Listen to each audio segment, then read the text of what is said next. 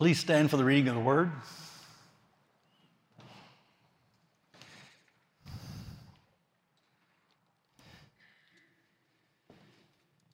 I'm inviting your indulgence this morning.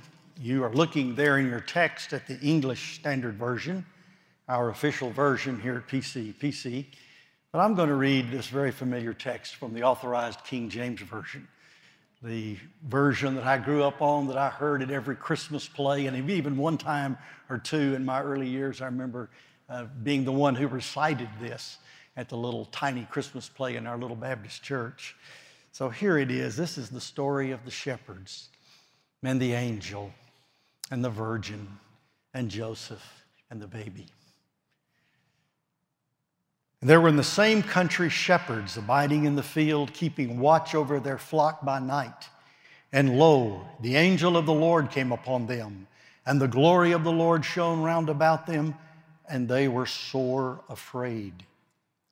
And the angel said unto them, Fear not, for behold, I bring you good tidings of great joy, which shall be to all people. For unto you is born this day in the city of David a Savior, which is Christ the Lord. And this shall be a sign unto you. You shall find the babe wrapped in swaddling clothes, lying in a manger. And suddenly there was with the angel a multitude of the heavenly host, praising God and saying, Glory to God in the highest, and on earth peace, goodwill toward men. And it came to pass, as the angels were gone away from them into heaven, the shepherds said to one another, Let us now go even unto Bethlehem and see this thing which is come to pass, which the Lord has made known unto us. And they came with haste and found Mary and Joseph, and the babe lying in a manger. And when they had seen it, they made known abroad the saying which was told them concerning this child. And all they that heard it wondered at all those things which were told them by the shepherds. But Mary kept all these things and pondered them in her heart. And the shepherds returned, glorifying and praising God for all things that they had heard and seen, as it was told unto them. The word of the Lord. You may be seated.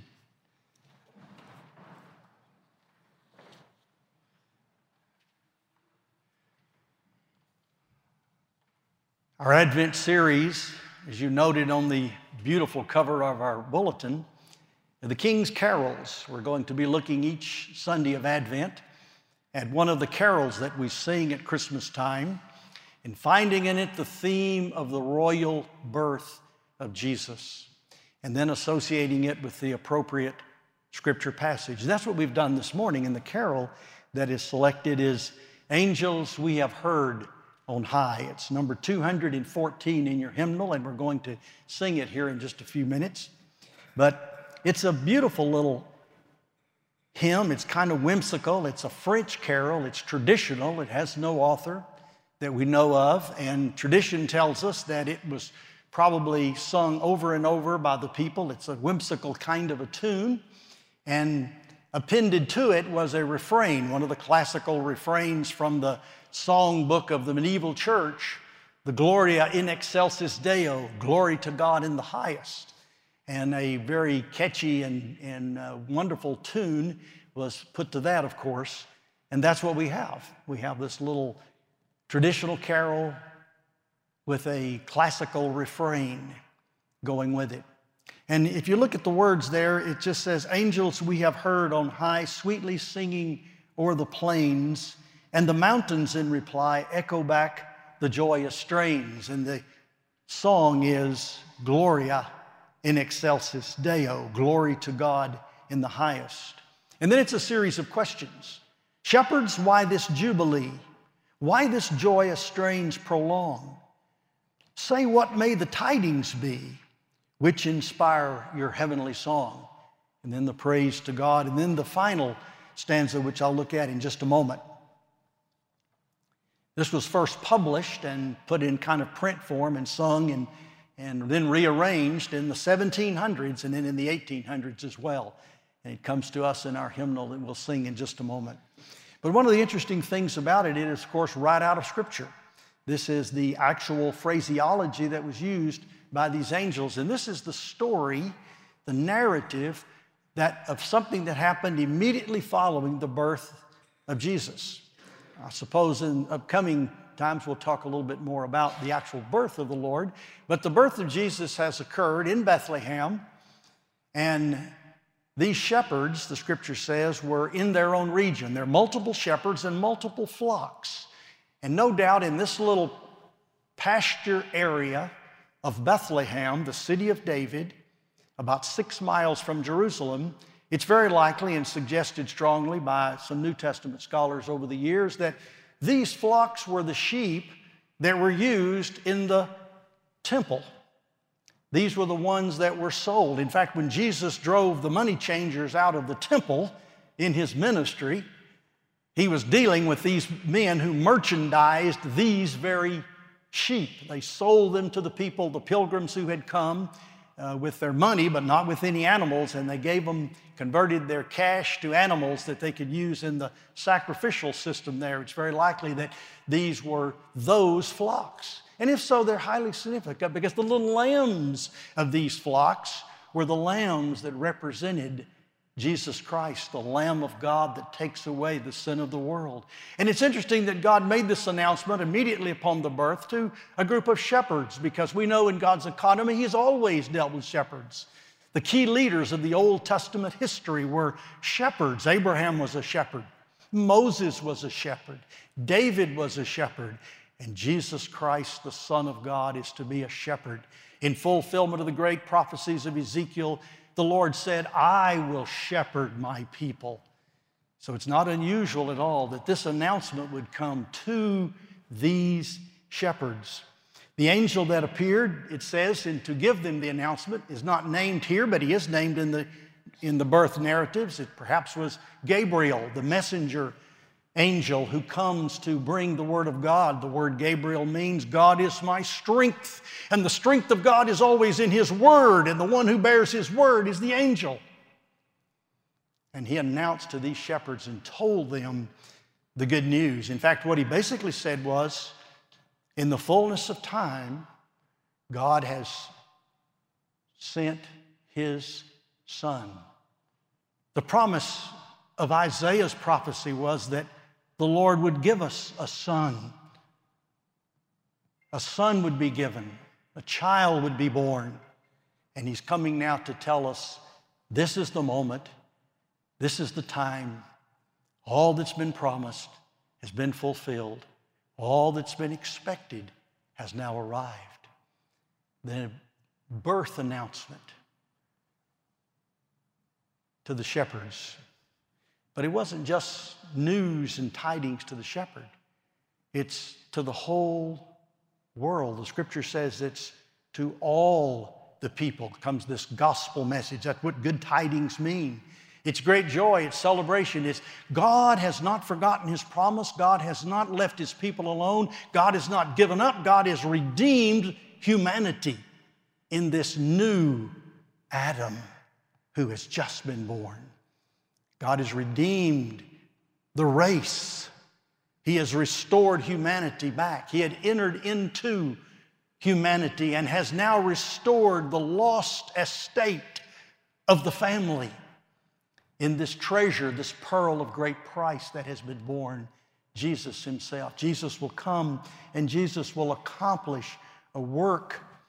And the language that's used is, He is a Savior. God's people had lived long enough and suffered long enough. In fact, actually 2,000 years. Imagine that. From the time of Abraham to this night in Bethlehem, a period of 2,000 years had passed.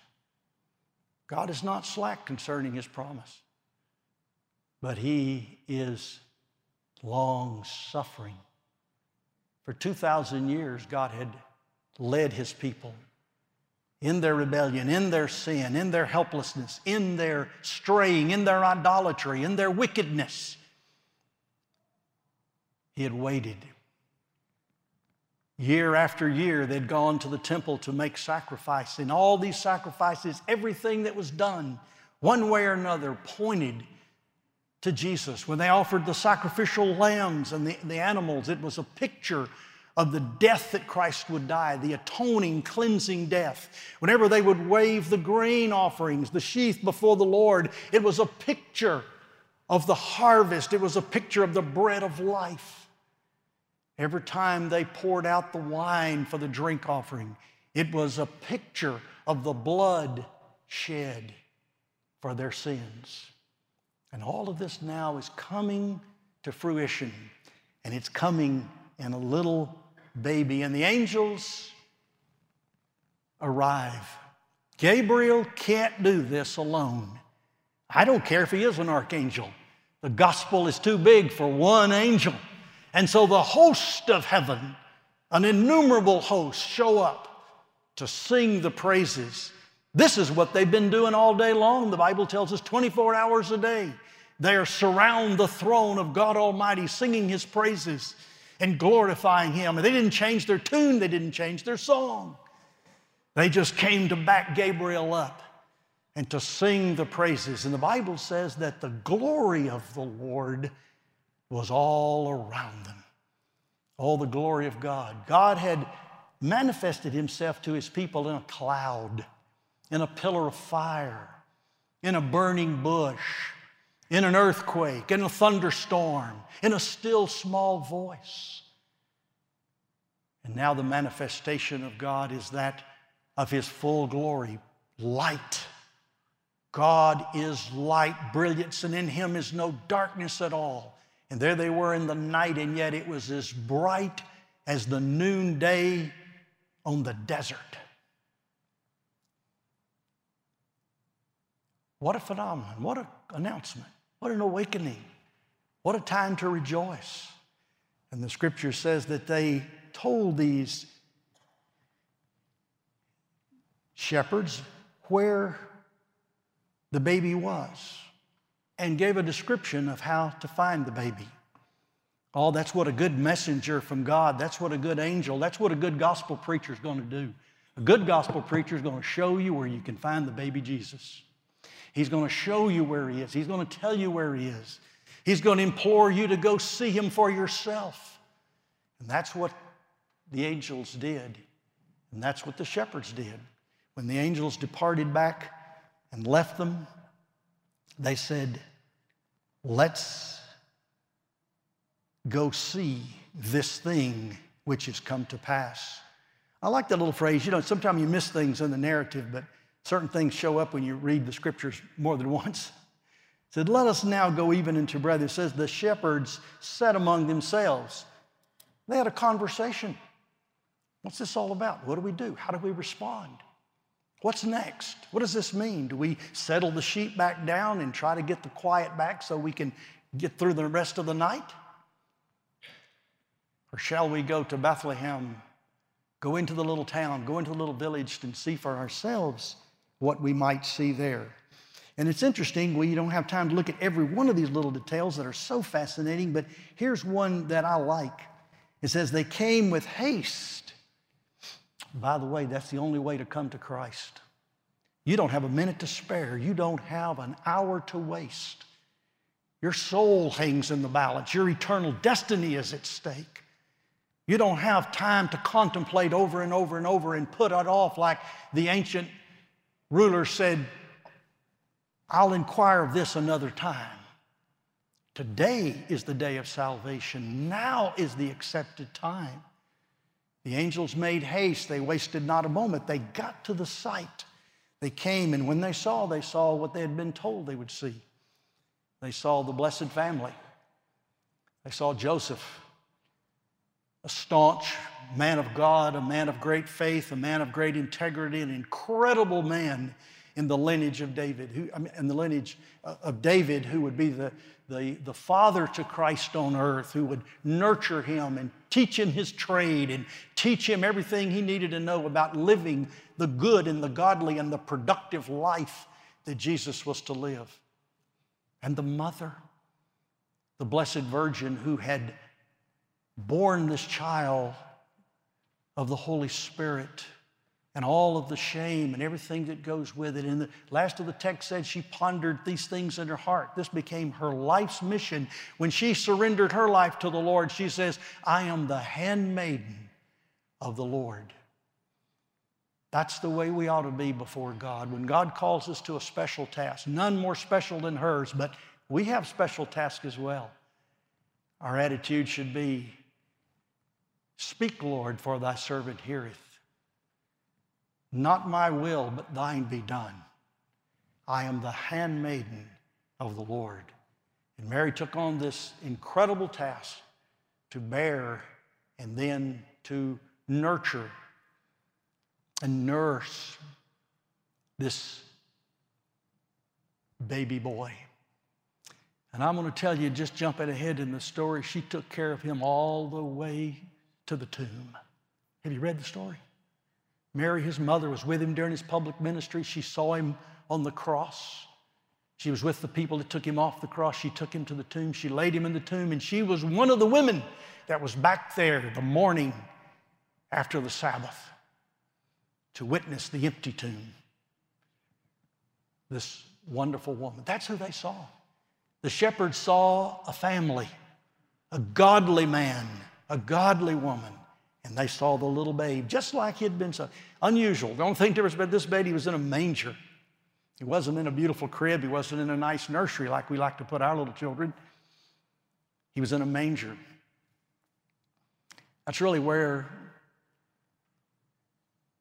he could be distinguished. The humiliation of Christ is an interesting story about how he left the splendors of glory and God Almighty, the Word from all eternity, came in human flesh and didn't come to the palace and the nursery of a kingdom, but came all the way humbly to a strawy little manger. And there they found that babe. And one of the little phrases that's pretty interesting here in this, it says, they made haste and they found Mary and Joseph. And when they had seen it, they witnessed it for themselves. You can't tell anybody about anything that you haven't witnessed yourself. You can't tell them about the Lord if you don't know the Lord. You can't tell them about the Christian life if you're not living the Christian life. You can't share with them the joys and the splendors and the rewards and the strength, the comfort. We talk about comfort. Our passage this morning in Isaiah, our call to worship is comfort. It means, come means with, and fort means fortification, with strength. You can't tell people about that if you haven't seen it and experienced it for yourself. And they did. That's what the whole point was, that they might see the gospel. Verse 17, and when they had seen it, they made known abroad. That's preaching, by the way. That's proclamation. Making something known abroad, preaching it, teaching it, declaring it widely. The saying which was told them concerning this child. They just didn't stare at the child and say, well, that's interesting. That's a pretty little baby. And then turn and leave. They had been tutored by someone. I like to think it might have been Joseph. I don't know. They'd been told something about this baby. They had been instructed. They had been informed. Somebody had presented to them not just the baby, but the remarkable attributes, the remarkable story, the truth about this baby. And that's the story that they heard. And the scripture says they made it known abroad, the saying which was told them concerning this child. I'm always seeing little statements like this in the scriptures, and I'm a little jealous. Just like I've said before, I'd have loved to have been one of those disciples on the road to Emmaus. I'd have loved to have been one of these shepherds sitting and listening to that original pointing to Christ. That's what we do. We point people to Christ. And here, this is the very first time someone is pointing to that baby and telling the story of what that baby means to the world. And to especially his people. In fact, that's what the song had been singing about. That's kind of an interesting little footnote that I researched a little bit because I was reading a different text. I thought, well, I know the King James was based upon the Textus Receptus, which was not as good a text as we later came to have. And there are some textual issues there, but that phrase there that the song, the angel sang, verse 14, glory to God in the highest, and on earth peace, goodwill toward men, is not a real good translation, but it is of that text that they had. It's been a difficult thing to translate, but let me give it a shot. Let me struggle with it a little this morning. It's not goodwill toward men, as my King James says. It's not among men in whom God is well pleased, as the Revised Standard of 1881, the English Revised Standard said, and others have followed. It's not really this phrase I hear quite a bit in churches read today, among men of goodwill, kind of a modern phraseology. But here's what I think it really tries to say. Among men, or humans, or people, who are the recipients of God's goodwill and pleasure. Peace. Peace with God. Peace with each other. Those who are the object of God's grace and favor. That is the number of the redeemed, the believers, the chosen, the elect. Basically, this phrase is saying, glory to God for His grace toward us. And that's the story of the angel's song. It's the gospel. It's what God has done. And that's what the shepherd said in that very next verse. He says, and all that they heard it, they wondered at these things which were told them by the shepherds. But Mary kept all these things and pondered them in her heart. And by the way, more than likely, Luke, our writer, got some of his original source material either from Mary or some very close associates of Mary when he was in that region of the country, when Paul was in prison and Luke was out roaming around and visiting the churches and the believers. He got the story of this nativity. That's why there's so much detail in the Gospel of Luke about the birth of Christ. But they were told the gospel story. It's what God has done. And what has happened here now is there's being doxology, praise. That's how the Christian faith is really to be lived. It's to be lived praising God, singing glory to God in the highest. And that last stanza says, come to Bethlehem and see Him whose birth the angels sing. Come adore on bended knee.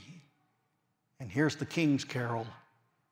Christ the Lord, the newborn King. Did you catch that phrase before? Come adore on bended knee. Every knee shall bow, and every tongue shall confess that Jesus Christ is the King, the sovereign Lord of the universe, to the glory of God the Father. Have you bent your knee? Are you bending your knee? If you don't bend your knee, give your homage, your devotion, your faith and your trust in Jesus when He is offered to you in the gospel, then one day you will bend your knee in the terror and the fear and the shock that the shepherds saw when they faced the magnificent glory of God. Bend your knee today so that you are not forced to bend your knee in that day.